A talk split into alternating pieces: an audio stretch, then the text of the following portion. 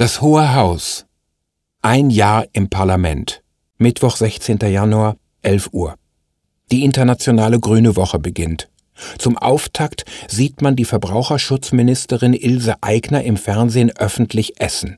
Und ihre Vorvorgängerin im Amt sieht man nun die lächelnde Esserin attackieren mit Hinweisen auf Dioxineier, Antibiotika im Geflügelfleisch, Keime im Schweinemett.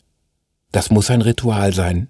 Denn seit Kühners 2005 aus dem Ministeramt schied, sind mit Horst Seehofer und Ilse Aigner acht Jahre CSU über den Verbraucherschutz gekommen und viele Papiere.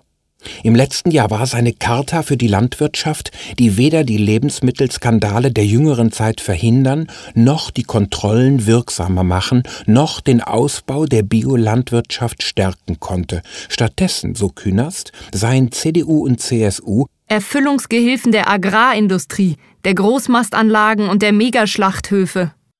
Selbst für die Mitfinanzierung weißrussischer und ukrainischer Hühnerknäste seien sie verantwortlich, also für die Stärkung der ausländischen Konkurrenz mit deutschem Steuergeld. Man könnte dies angesichts der Fließeigenschaften internationaler Finanzströme als einen Teil der Globalisierung ansehen, den CDU-Abgeordneten Norbert Schindler aber inspiriert es zu dem Zwischenruf Sie haben doch die Globalisierung vorbereitet.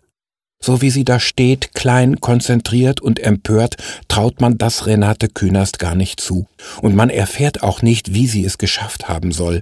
Im Augenblick kommt sie gerade von den Keimen im Schweinemett über die Nitratbelastung niedersächsischer Böden zum Anbau von deutschem Tierfutter in Brasilien und Argentinien. Das macht Deutschland vor allen Dingen zum Nahrungsmittelkonkurrenten für arme Menschen. Das heißt, wir produzieren Hunger in Brasilien und Argentinien.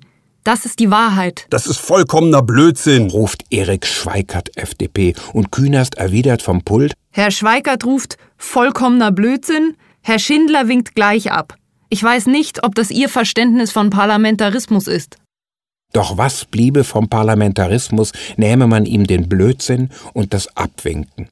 Ilse Aigner steht schon am Rednerpult, als Volker Kauder, CDU, CSU, noch hineinruft, Die miefige Politik der Grünen. Mief, mief, mief. Doch die Ministerin versucht sich auf deeskalierende Weise staatsfraulich und stellt fest, Wir regieren aber nicht nach dem Bauchgefühl. Da braucht Renate Künast nicht lange nachzudenken und ruft, Ich habe gar keinen Bauch. Nein, der Parlamentarismus nimmt hier so wenig Schaden wie der Bauch. Er war immer schon so.